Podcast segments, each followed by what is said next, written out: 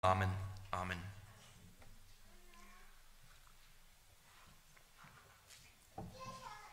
Wir schlagen unsere Bibeln auf zu Psalm 119.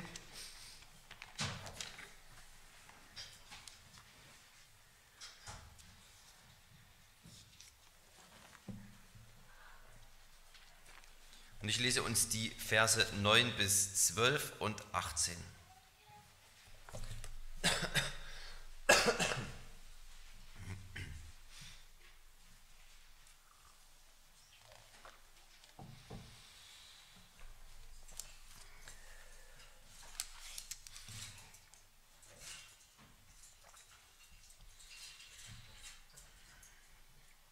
Wie wird ein junger Mann seinen Weg unsträflich gehen, indem er ihn bewahrt nach deinem Wort. Von ganzem Herzen suche ich dich, lass mich nicht abirren von deinen Geboten. Ich bewahre dein Wort in meinem Herzen, damit ich nicht gegen dich sündige. Gelobt seist du, o Herr, lehre mich deine Anweisungen. Öffne mir die Augen, damit ich sehe die Wunder in deinem Gesetz. Wort des lebendigen Gottes. Zuerst einmal möchte ich die Kinder ansprechen. Ihr kennt ja bestimmt alle einen Vers aus Psalm 119, der ganz, ganz bekannt ist. Das ist der Vers Nummer 105, den habe ich jetzt nicht mitgelesen. Da steht, Dein Wort ist meines Fußes Leuchte und ein Licht auf meinem Weg. Dein Wort ist meines Fußes Leuchte und ein Licht auf meinem Weg. Das heißt, die Bibel, die ist so etwas wie eine Lampe. Die Bibel, die könnt ihr mit so etwas wie einer Taschenlampe vergleichen oder vielleicht auch mit einer Laterne. Wir hatten ja vor nicht allzu langer Zeit gerade erst den St. Martinstag mit den Umzügen, wo jeder, wo jedes Kind mit einer Laterne eben durch die Stadt läuft und wo der Weg erhellt wird.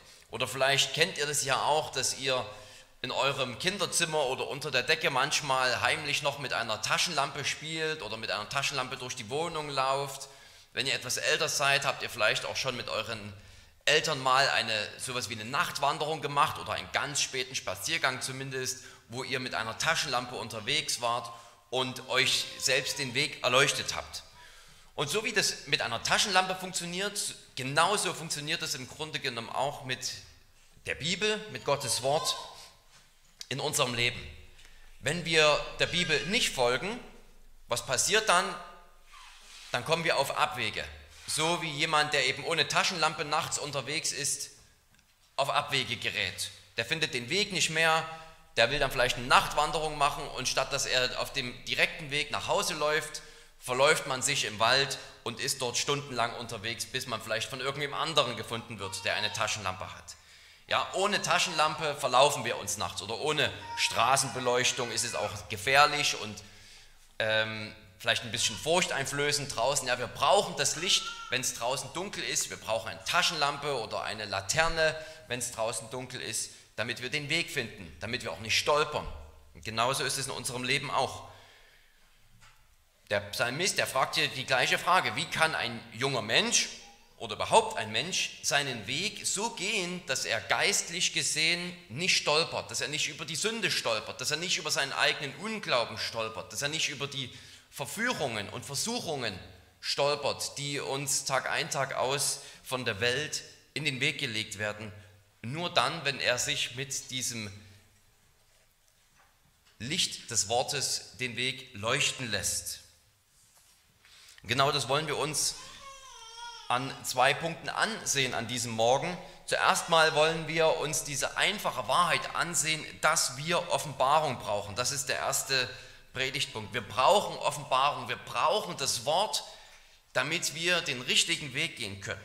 Ich denke, dass uns allen intuitiv klar ist, was hier mit dem Wort gemeint ist. Wie wird ein junger Mann seinen Weg unschriftlich gehen, wenn er sich bewahrt oder wenn er diesen Weg bewahrt, je nachdem, wie man es übersetzt, nach deinem Wort. Da ist uns allen intuitiv klar, dass hier das Wort Gottes gemeint ist. Also das Wort, das Gott speziell offenbart hat, zum Beispiel damals ans Volk Israel oder eben auch das Neue Testament, was uns durch die Apostel und Propheten des Neuen Testaments oder Bundes gegeben wurde. Und trotzdem möchte ich einmal kurz zwei Dinge explizit ansprechen, die hier nicht gemeint sind. Einfach weil diese Missverständnisse auch immer wieder existieren und weil die uns davon abhalten, tatsächlich dem Wort Gottes treu zu folgen. Das Erste, was der Psalmist nicht meint, ist, dass jeder von uns sein eigenes persönliches Gotteswort braucht. Sein eigenes persönliches Wort dafür, was er zum Beispiel in seinem Leben tun soll. Das wollen die Leute heutzutage ja häufig auch wissen, gerade junge Menschen, die ja hier angesprochen werden in erster Linie, die wollen das häufig wissen, was ist Gottes Wille für mein Leben? Und sie haben die Hoffnung, dass sie ein besonderes Wort bekommen, dass ihnen Gott vielleicht vom Himmel sagt, was sie zu tun haben. Ein spezielles Wort für sie. Zumindest für ihre derzeitige Situation, wo sie überlegen, wen sie zum Beispiel heiraten sollen. Oder selbst wenn sie das nicht erwarten, dass Gott spricht, stellt sich zumindest trotzdem die Frage, Sie stellen trotzdem die Frage, weil sie meinen, Gott müsste doch antworten, selbst wenn sie nicht wirklich erwarten, dass sie vielleicht eine hörbare Stimme aus dem Himmel hören. Irgendwie muss doch Gott zumindest eine Art Zeichen geben und eine solche Frage für mich beantworten. Aber angenommen, ein junger Mann zum Beispiel, der bekäme von Gott gesagt, wen er heiraten soll, wird er dann seinen Weg unsträflich gehen? Nein, wird er nicht, nicht zwangsläufig. Er weiß jetzt das Ziel, er weiß, wen er heiraten soll, aber dadurch wird er noch lange nicht seinen Weg reinhalten. Das ist die falsche Prämisse von so vielen, die sich wünschen, den, den Willen Gottes für ihr Leben zu erkennen. Sie denken, wenn sie das wüssten, dann wären sie sozusagen vor der großen Sünde bewahrt. Wenn sie das wüssten, könnten sie nichts mehr falsch machen. Sie wissen ja jetzt, was zu tun ist. Aber das ist mitnichten so. Selbst wenn sie genau wüssten, selbst wenn ein junger Mensch genau wüsste, in welchem Betrieb er sich bewerben würde, würde ihn das noch keinen Deut heiliger machen. Andererseits, wer mit dem Wort Gottes lebt und durch das Wort Gottes geheiligt wird, der muss zwar immer noch eine schwierige Entscheidung treffen, aber er wird eine schwierige Entscheidung in Reinheit treffen. Er wird den Weg, für den er sich entscheidet, in Reinheit gehen, in Übereinstimmung mit dem Willen Gottes. Es ist eine gewisse Faulheit, sagen wir es mal so, wenn man meint, durch ein persönliches Gotteswort den Weg der Heiligung irgendwie umschiffen zu können. Zum einen, wenn ich das genau wüsste, was ich zu tun habe, dann müsste ich nicht mehr ganz genau auf meine Schritte achten. Dann sind mir sozusagen die schwierigen Entscheidungen des Lebens abgenommen, alles wird viel leichter. Nein, es wird gar nichts leichter, weil die Schwierigkeit, unseren Weg reinzuhalten, aus unserem eigenen Herzen kommt. Nicht daher, dass wir nicht wissen, wen wir heiraten sollen oder bei welchem Betrieb wir uns bewerben sollen, in welche Stadt, in welche Wohnung wir ziehen sollen und so weiter und so fort. Es gibt keine Abkürzung.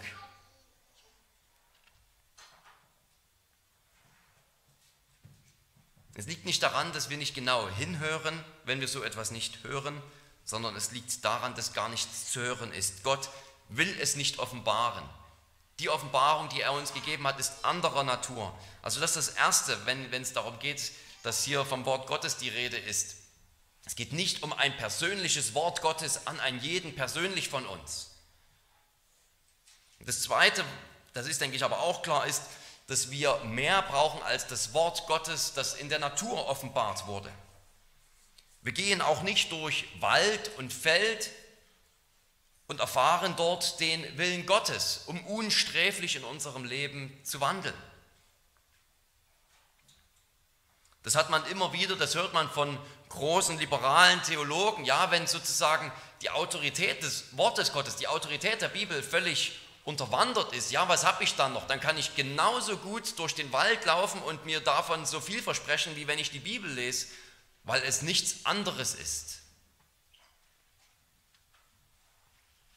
Wir ziehen uns auch nicht in unseren Elfenbeinturm zurück oder in unseren Verstand und meinen sozusagen einfach dadurch, dass wir alles beobachten und die Welt beobachten und logische Rückschlüsse führen, könnten wir unser Leben führen, wie es Gott gefällt. Auch das funktioniert nicht. Unser Verstand sagt uns nichts von dem guten Leben, das Jesus beschreibt, wenn er sagt, glückselig seid ihr, wenn ihr geistlich arm seid. Glückselig seid ihr, wenn ihr verfolgt werdet um, mein, um meinetwillen. Das sagt unser Verstand uns nicht. Das lesen wir nicht aus der Natur ab. Glückselig seid ihr, wenn ihr nach Gerechtigkeit hungert und dürstet.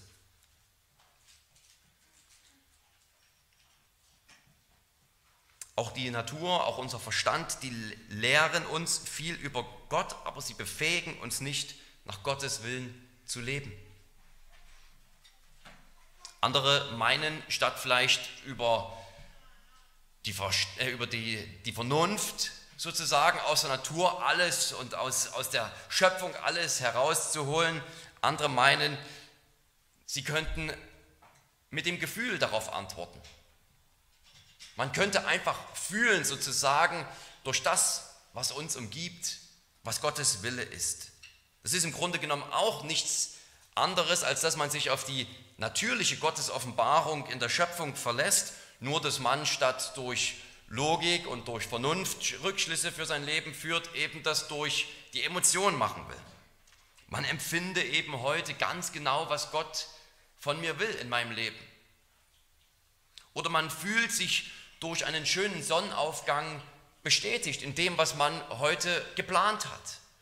Oder man liest sozusagen etwas in die Vorsehung hinein, in bestimmte Ereignisse, die passieren, liest man dann etwas hinein und meint zu wissen, was der Wille Gottes ist, weil doch dieses oder jenes sonst überhaupt nicht passiert wäre. Es ist wie wenn man eben so ein Vlies rauslegt in der Hoffnung, wenn es nass ist, weiß ich, was zu tun, wenn es trocken ist, weiß ich auch, was zu tun ist.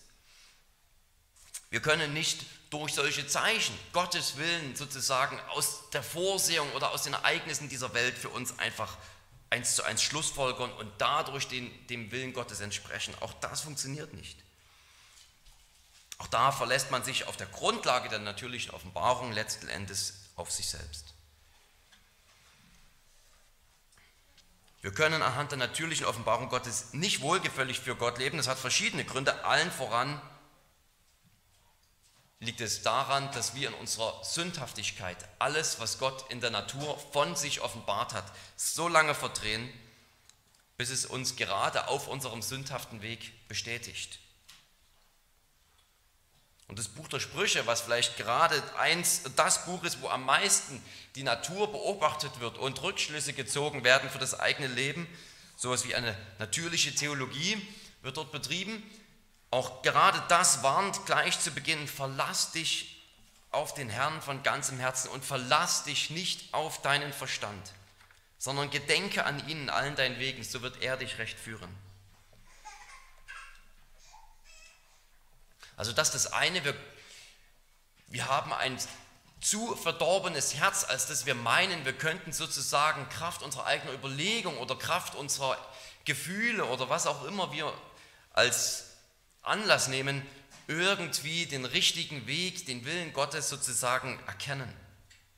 Das andere ist natürlich ganz klar, dass die Natur oder unser eigenes Denken uns Christus nicht offenbaren. Christus hat sich dort nichts erkennen gegeben. Wir können nichts über Christus lernen, der am Kreuz für Sünder gestorben ist, wenn wir einen Waldspaziergang machen. Das steht dort nirgendwo. Er hat sich offenbart durch seine Apostel und die Propheten sowie durch die Schriften im Alten Testament zuvor. Und nur dieses Wort kann uns bewahren, weil es das Wort des Retter Gottes ist. Als Paulus durch Athen läuft, da sieht er, dass sie einem unbekannten Gott opfern. Und Paulus sagt, ihr verehrt etwas, was ihr gar nicht kennt. Er sagt, euer Gottesdienst ist leer, weil sie, weil sie nicht wissen, was sie anbeten. Ihr verehrt etwas, das ihr nicht kennt, sagt er. Und dann sagt er gerade zu diesen gebildeten Athenern, dass Gott die Zeiten der Unwissenheit übersehen hat, dass er darüber hinweggesehen hat und jetzt Buße gebietet und Umkehr. Jetzt durch die Botschaft des Paulus, der gekommen ist und ihnen Christus verkündigt, ist ihre Zeit der Unwissenheit vorbei. Jetzt wissen sie, was sie anbeten. Oder jetzt können sie wissen, wen sie anbeten sollen. Den Gott, der sich in Jesus Christus offenbart hat.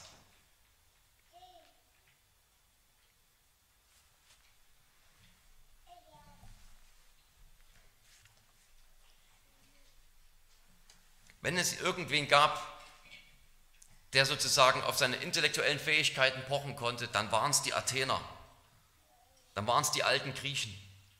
Und Paulus sagt, Gott hat über die Zeiten der Unwissenheit der letzten Jahrhunderte und Jahrtausende hinweggesehen. Eure Unwissenheiten, eure Sturheit, die ihr nicht einmal wisst, was ihr anbetet. Jetzt ist Christus bekannt gemacht worden und ihr wisst, welchen Gott ihr anbeten sollt. Wir brauchen kein persönliches Wort an uns. Wir brauchen auch nicht nur die Offenbarung der Natur. Wir brauchen das Wort der Wahrheit von Gott, der in Christus die Welt mit sich selbst versöhnt hat. Das ist es, was wir brauchen. Und wie gehen wir denn nun diesen Weg anhand dieses Wortes richtig? Was macht denn dieses Wort, dass es uns rein halten kann. Zuerst einmal kann nur dieses Wort uns effektiv aus der geistlichen Finsternis herausziehen. Ihr seid wiedergeboren, schreibt der Apostel Petrus, nicht aus vergänglichem Samen, sondern aus unvergänglichem Samen durch das lebendige und bleibende Wort Gottes. Das Wort Gottes schenkt neues Leben. Wir sind aus dem Wort Gottes wiedergeboren. Das, die Predigt des Wortes Gottes es ist wie wenn ein Seemann Same aussät und es kommt neues Leben hervor. Dieser Same des Wortes, der fällt in die Herzen hinein und wo und wann Gott es gefällt, da wächst er auf zu einer lebendigen, bleibenden Pflanze. Und das kann nur das Wort, nur das Wort des Evangeliums. Oder denken wir an Paulus, der an die Epheser schreibt in Kapitel 4. So sage ich nun und bezeuge in dem Herrn, dass ihr nicht mehr leben dürft, wie die Heiden leben in der Nichtigkeit ihres Sinnes. Ihr Verstand ist verfinstert und sie sind entfremdet dem Leben, das aus Gott ist, durch die Unwissenheit, die in ihnen ist und durch die Verstockung ihres Herzens. Hier haben wir diese Unwissenheit. Und selbst das Beste, was wir mit unserem Verstand hervorbringen könnten, ist vergänglich und finster und führt vom Leben in Gott weg. Das konstatiert Paulus über die, über die Heiden, über die Menschen, die sich nur auf sich selbst verlassen können. Und was ist das einzige Heilmittel? Paulus schreibt, ihr habt Christus so nicht kennengelernt. Christus kennenlernen, das ist das einzige Heilmittel.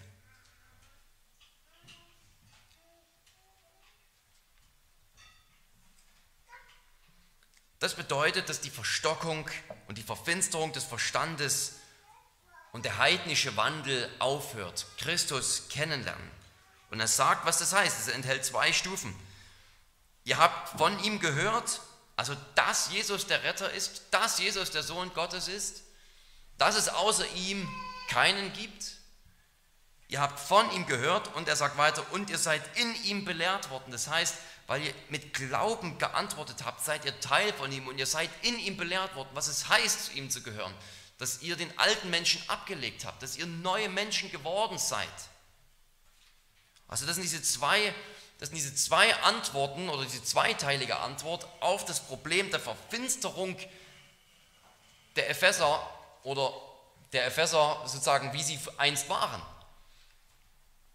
Christus kennenlernen und das heißt, von ihm etwas zu hören, wer er ist, was er getan hat und dann in ihm belehrt zu werden. Das heißt zu wissen, was sein Leben mit meinem Leben zu tun hat. Dass ich zu ihm gehöre und dass sein Tod mein Tod ist. Dass in ihm auch mein alter Mensch gestorben ist. Und so haben wir den alten Wandel abgelegt und den neuen Menschen angezogen, sagt Paulus. So bewahrt uns also das Wort von der Sünde. Es reinigt uns zuerst einmal von der Sünde. Es schenkt uns neues Leben. Und indem es uns Christus vor die Augen malt, sagt es uns gleichzeitig, ihr seid mit ihm gestorben und euer alter Mensch ist auch gestorben. Das heißt, auch der Lebenswandel ganz konkret wird dann dadurch, ist davon betroffen, dass ihr von Christus gehört habt. Das ist die Wirkung des Wortes. Sie macht, es macht uns Christus bekannt und dem es uns Christus vor die Augen malt und wir im Glauben darauf antworten, merken wir, wir sind mit ihm gestorben und es gibt nur eine Antwort darauf, dass ich täglich diesen alten Menschen ersäufe, dass ich täglich den alten Menschen töte.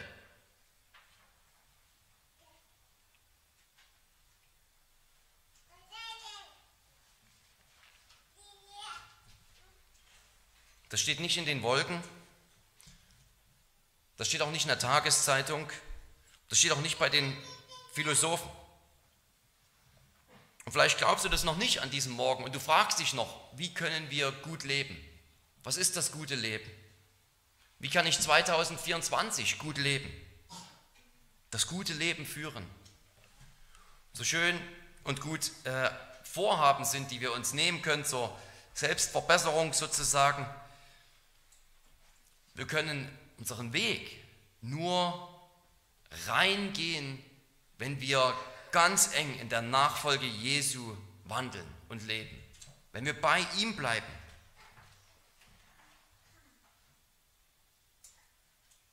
Wenn wir ihn kennenlernen und im Glauben erfassen und unseren alten Menschen Tag für Tag töten, den Zorn und die Eifersucht und die Liebe zu dieser Welt und zum Reichtum dieser Welt. Wenn wir mehr und mehr unser Leben von unserer Identität in Christus her verstehen, dann werden wir mehr und mehr unseren Weg rein bewahren. Das also die, dieser erste Schritt ist also, dass uns Christus vorgestellt wird im Wort, dass wir ihn dort kennenlernen und dass wir dann eben zweitens immer mehr und mehr in ihm gelehrt werden. Dass wir zu ihm gehören, heißt das. Dass wir mit ihm gestorben sind, dass wir mit ihm begraben sind, dass wir mit ihm auferstanden sind, dass wir mit ihm aufgefahren sind und eine neue Lebensführung an den Tag legen sollen. Wir brauchen dafür das Wort immer wieder neu.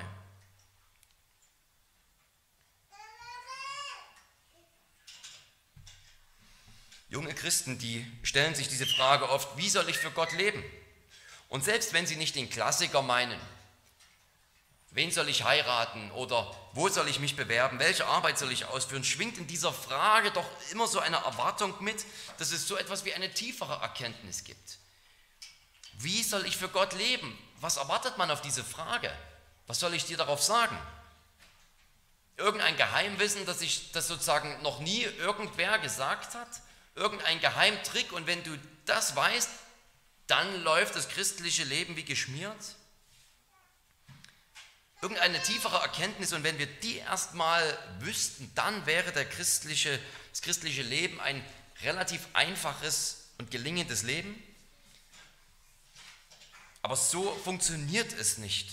So funktioniert der christliche Glaube nicht. Der christliche Glaube ist kein Geheimwissen sondern es ist alles gesagt, es ist alles offenbart. Die Frage ist eher, ob die Leute bereit sind, sich dem Wort Gottes voll und ganz anzuvertrauen.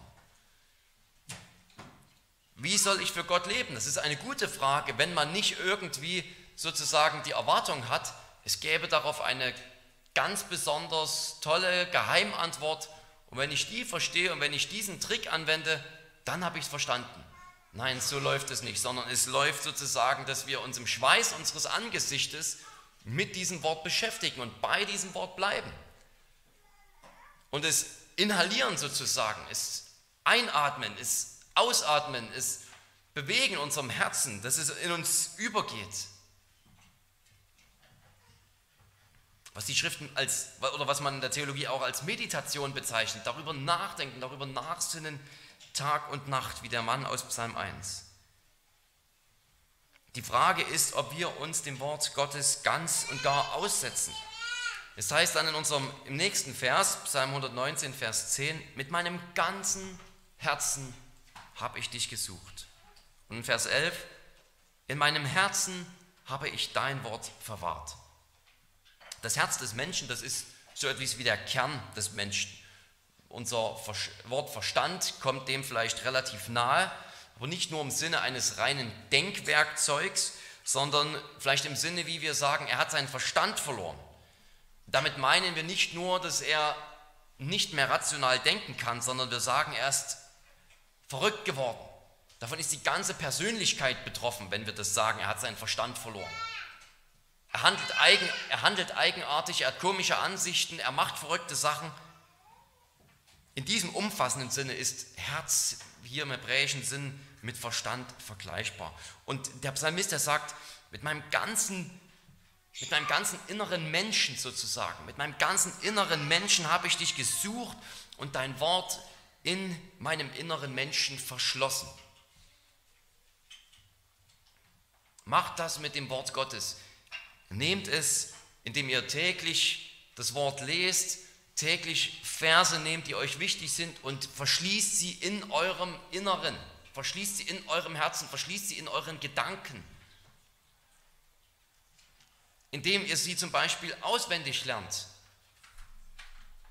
und verschließt sie so, dass eben nicht beim erstbesten, bei der erstbesten Gelegenheit dieses Wort sozusagen wieder entfleuchen kann. Ja, wir, wir nehmen uns vor, wir wollen das Wort in unseren Herzen verschließen, Kaum steigen wir ins Auto und fahren auf die Arbeit, da ist die erste Ampel rot oder wir werden abgeschnitten irgendwie und das Wort Gottes ist raus aus unseren Herzen. Da ist es wieder dahin. Da kommt uns der erste Arbeitskollege ein bisschen dumm und das Wort Gottes wieder raus aus unserem Herzen. Das ist Übung, das ist Arbeit, das ist ein geistlicher Kampf, das Wort in seinem Herzen zu verwahren. Die Welt, die will das nicht um uns herum. Unser eigenes Fleisch, das will das auch nicht. Es fällt uns so leicht, in unserem Herzen Groll zu verwahren. Der ist sowieso schon die ganze Zeit da. Es fällt uns so leicht, in unserem Herzen unsere Gedanken an die Netflix-Serie von letzter Nacht zu verwahren. Wie schwer fällt es uns in unserem inneren Menschen, unseren Gedanken, das Wort Gottes zu verwahren?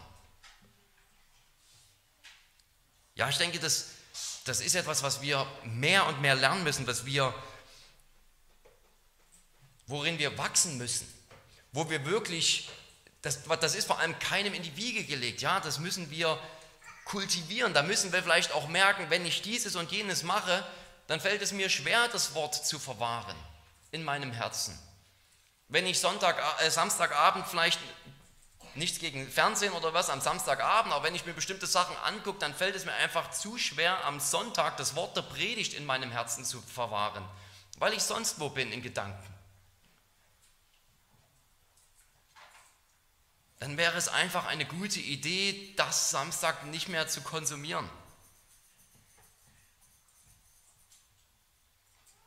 Es gibt auch andere Beispiele, sozusagen andere Herausforderungen. Jeder wird dort ich denke, seine eigenen Erfahrungen machen und aus eigener Erfahrung bestätigen können, wie schwer das ist, das Wort in den Gedanken zu verwahren, im inneren Menschen wirklich so zu bewegen, dass es nicht eben bei dem ersten Wind, der daherkommt, wieder mit wegfliegt, sondern wirklich da ist und da bleibt und meine Gedanken bestimmt. Und wenn ich das mache, dann werde ich den Weg reinhalten, den ich gehen muss.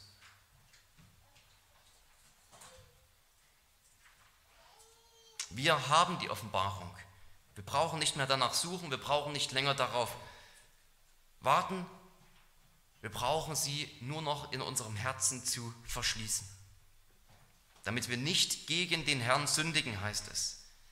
Ich verschließe das Wort in meinem Herzen, damit ich nicht gegen den Herrn sündige. Natürlich können wir unseren Lebenspfad nicht völlig reinhalten. Das kann allein der Herr Jesus Christus. Gemeint ist hier wahrscheinlich, dass ein junger Mensch seinen Lebensweg so geht, dass der Name des Herrn und der Name seiner Familie und sein eigener Name nicht besudelt wird. Dass durch unseren Lebenswandel der Name, auf den Namen des Herrn und auf den Namen unserer Familie und auf unseren eigenen Namen keine Schande fällt. Durch große und schwere Sünden, durch anhaltende Sünden, durch besonders schamhafte und schambeladene Sünden. Und wie schnell geht das, dass wir so etwas tun?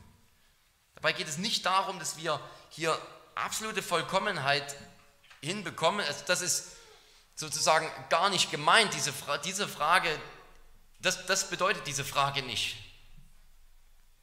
die hier gestellt wird, sondern hier geht es wirklich authentisch um die Frage, wie kann ein junger Mann seinen Weg gut gehen? Wie kann er unsträflich vor Gott wandeln, wenn er am Wort bleibt? Ja, der Psalmist weiß auch, dass das nicht Sündlosigkeit für uns Menschen bedeutet, aber es bedeutet sich reinhalten von den großen Verfehlungen, die uns im Jugendalter wahrscheinlich alle erreicht haben, wo es Dinge gibt, derer wir uns heute schämen. Und wie gehen wir so, dass das sozusagen nicht wieder und wieder passiert, indem wir ganz beim Wort bleiben und das Wort ganz in uns? Hätten wir das Wort verwahrt in unserer Jugend bei dem, was so schamhaft ist, wofür wir uns heute schämen, ja, dann wäre es wahrscheinlich nicht passiert.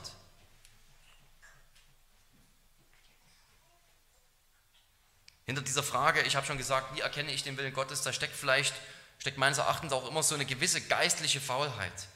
Denn wenn ich diese Dinge weiß, dann kann ich jetzt einfach loslegen.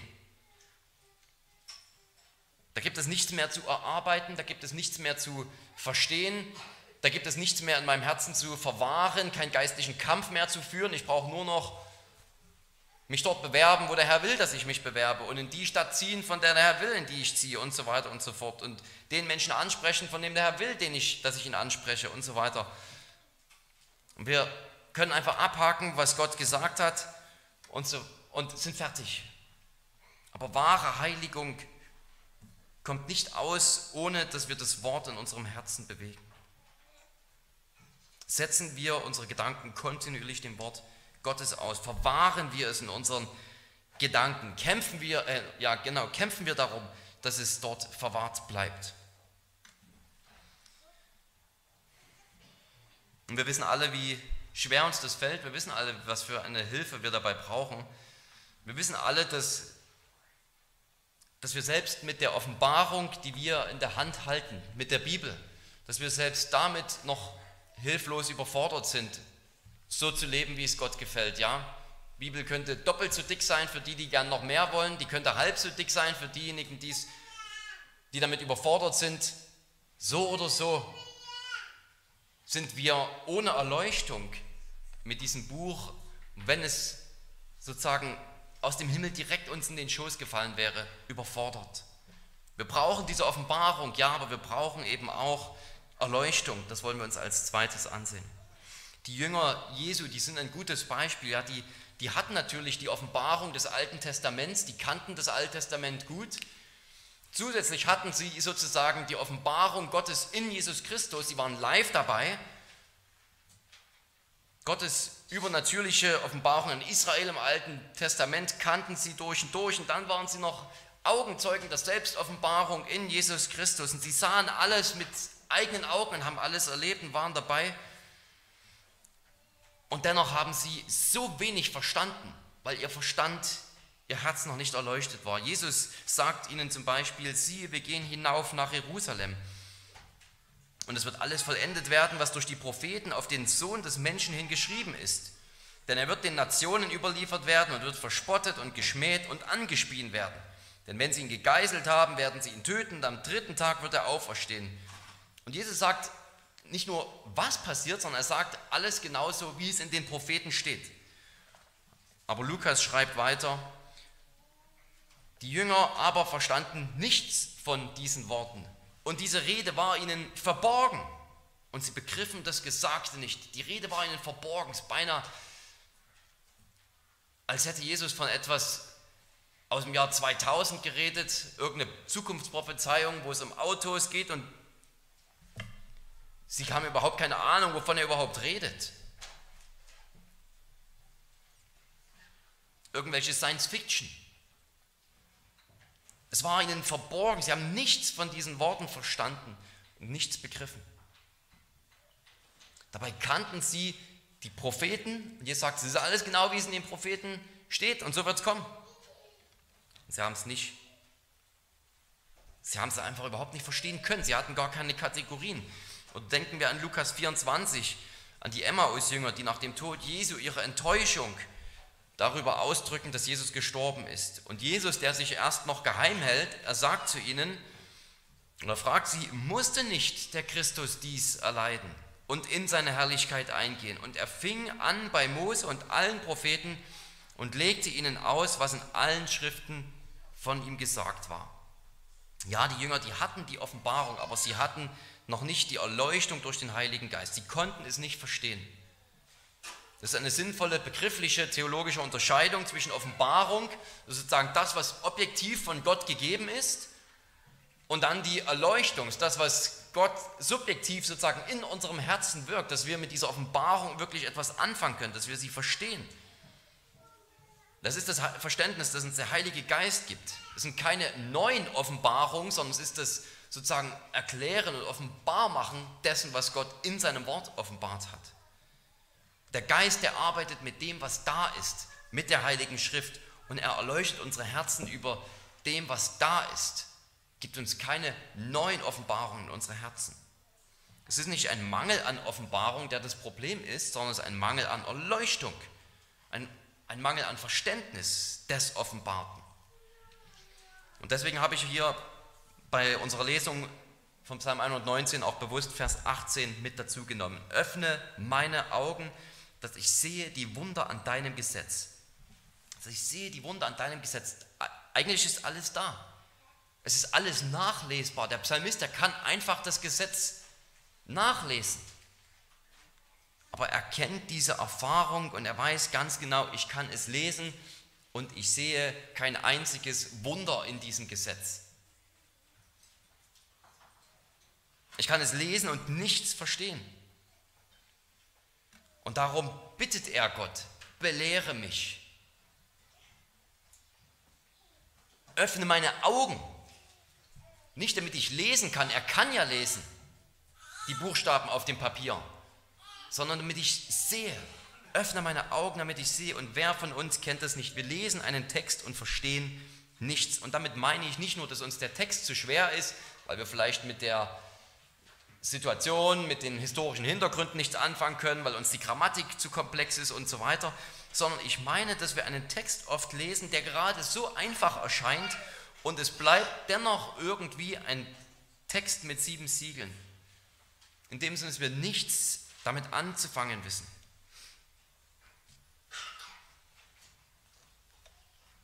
Was soll uns so ein Text dann sagen?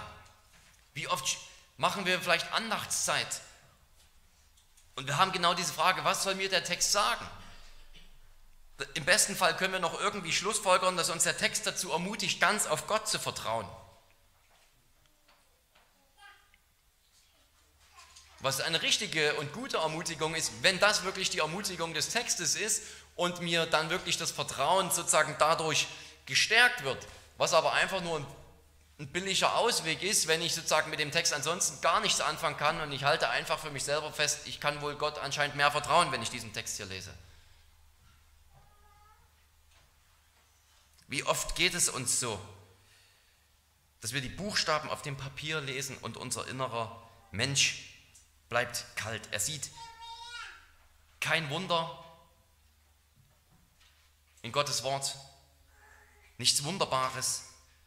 Uns geht es wie uns geht es so, wie Paulus die Juden beschreibt, die das Alte Testament lesen und nicht merken, dass er auf Christus hinweist. Er sagt, sie haben eine Decke auf den Augen. Wie oft haben wir so eine, so eine Decke auf den Augen? Und zwar nicht nur, wenn wir irgendwelche obskuren Texte lesen, sondern wir lesen irgendwelche Evangelientexte und wir merken irgendwie, ich kann damit nichts anfangen, obwohl es doch ein so einfacher Text ist, dass ein Kind die Geschichte verstehen kann. Und ich bin irgendwie trotzdem damit überfordert, was ich damit anfangen soll. Wir brauchen die Erleuchtung. Nichts macht uns das so deutlich, wie wenn wir bei so schönen Texten, bei den, bei den Evangelientexten, die so klar sind, die so einfach sind, wenn wir selbst da irgendwie peinlicherweise merken, dass wir nicht richtig wissen, wie wir damit umgehen sollen. Nichts macht uns das so deutlich, dass wir Erleuchtung brauchen, damit wirklich unser Herz bewegt wird und damit sozusagen ein Text aufleuchtet in unserem Herzen. Wie wenn wir diese Erfahrung haben, dass selbst einfache Stellen uns völlig überfordern. Und David wusste darum, wusste wahrscheinlich um dieses Gefühl, wusste um diese Erfahrung, dass er das Gesetz hören kann oder lesen kann und er sieht keine Wunder, kein Nichts. Er kannte das Gefühl, dass er das Gesetz hört und sich vielleicht auch denkt, wie wir manchmal, das kenne ich alles schon. Und unbewegt wieder nach Hause geht. Das gilt natürlich auch für die Predigt, nicht nur für das Lesen der Heiligen Schrift. Auch da muss der Geist selbst uns erleuchten. Sonst sitzen wir nur da und denken uns, das kenne ich alles schon. Oder was hat das mit mir zu tun? Wie, wieso muss ich das hören? Wieso muss ich dafür aufstehen?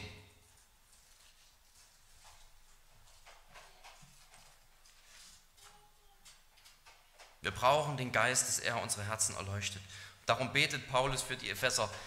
Gott gebe euch erleuchtete Augen des Herzens, damit ihr erkennt, zu welcher Hoffnung ihr von ihm berufen seid und wie reich die Herrlichkeit seines Erbes für die Heiligen ist und wie überschwänglich groß seine Kraft an uns ist, die wir glauben. Auch das ist eine Art der Erleuchtung oder eine Form der Erleuchtung, die wir brauchen. Nicht nur, dass wir Gottes Wort besser verstehen, sondern dass wir erkennen, was es mit uns zu tun hat. Nicht nur, dass uns das Wort immer klarer wird, sondern dass wir merken, was es mit uns zu tun hat. Das ist ja teilweise eine echte geistliche Krankheit, immer gleich zu fragen, was hat das mit mir zu tun. Zuerst einmal legen wir bewusst Wert darauf, dass man den Text verstehen muss, bevor man ihn anwenden kann auf die eigene Situation. Dass man nicht der Gefahr läuft, etwas einfach aus dem Kontext zu reißen. Aber es ist kein Kennzeichen besonderer Frömmigkeit, gar nicht danach zu fragen, was ein Text mit mir zu tun hat. Im Gegenteil, das ist vielleicht sogar in gewisser Weise hochmütig, als bräuchten wir diesen Text nicht. Als kämen wir genauso gut ohne aus als würde für uns so ein leichter, so eine leichte intellektuelle Stimulation schon genügen.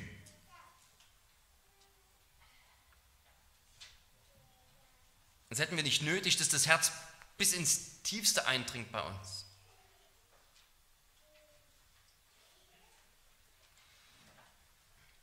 Wir denken manchmal, wir haben unsere Aufgabe erfüllt, einen Text zu lesen, zu verstehen, wenn wir sehen, wie er auf Christus hinweist, aber das ist nur die halbe Arbeit. Denn wir sind erst dann am Ziel, wenn wir auch verstanden haben, wozu wir in ihm berufen sind. Du musst verstehen, wie es auf ihn hinweist. Und dann ist genauso wichtig, dass du verstehst, wie es dich in ihm betrifft. Das sagt Paulus ja. Versteht wozu ihr in ihm berufen seid. Versteht, was euer herrliches Erbe ist, das er dir erworben hat. Versteht, wie groß seine Auferstehungskraft in deinem Leben ist. Mit der er von den Toten auferstanden ist. Auch das, diese Art der Erleuchtung, die brauchen wir, dass wir also einerseits, dass wir den Text besser verstehen, dass er für uns klarer wird, dass er für uns schön wird, dass wir neue Tiefen sehen. Und andererseits, dass wir die existenzielle Seite, wenn ich es mal so sagen kann, des Wortes Gottes sehen, merken, dass es in unser Leben hineinspricht. Und wie?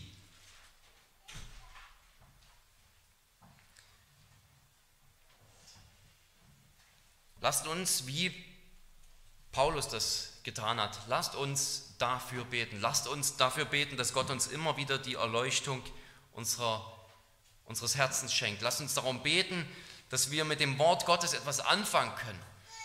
Und lasst uns darum beten, dass wenn uns das, dass wir, lasst uns Buße tun, wenn wir mit einer oberflächlichen Anwendung des Wortes Gottes uns zufrieden geben. Wenn wir uns schon damit zufrieden geben, oder abgefunden haben, dass das Wort Gottes so oft ein Buch mit sieben Siegeln in unserem Leben ist und unsere Andachtszeit irgendwie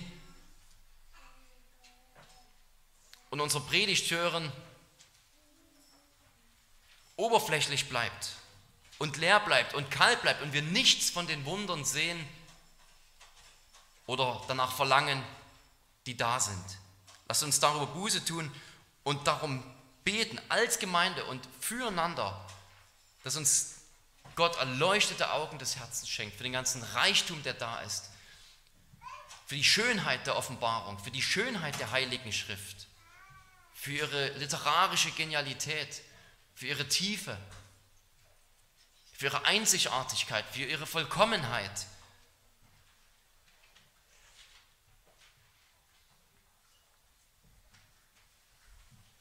Und dafür, wie sie wunderbar und herrlich Seite für Seite uns Christus vor Augen malt.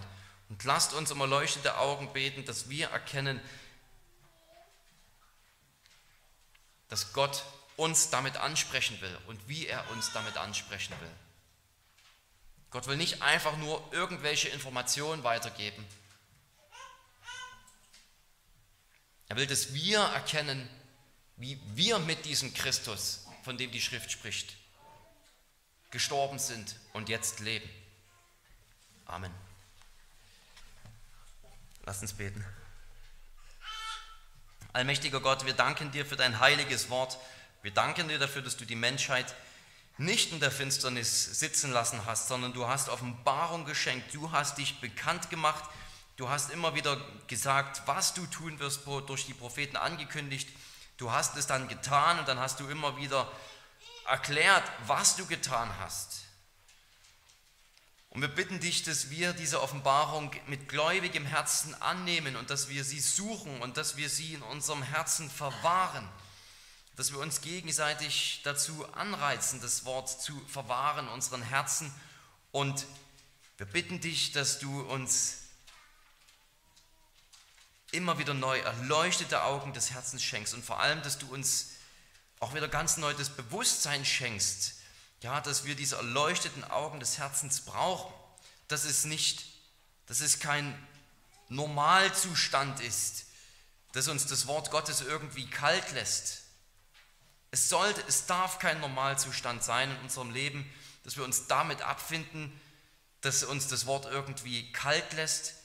Und wir bitten dich, dass du da ein, eine Erweckung bewirkst unter uns, bei denen, wo das so ist, diese Erfahrungen machen. Dass du uns zeigst, dass es anders sein kann und soll. Ja, öffne uns die Augen, dass wir die Wunder an deinem Gesetz sehen, dass wir den wunderbaren Christus sehen. In seinem Namen beten wir. Amen.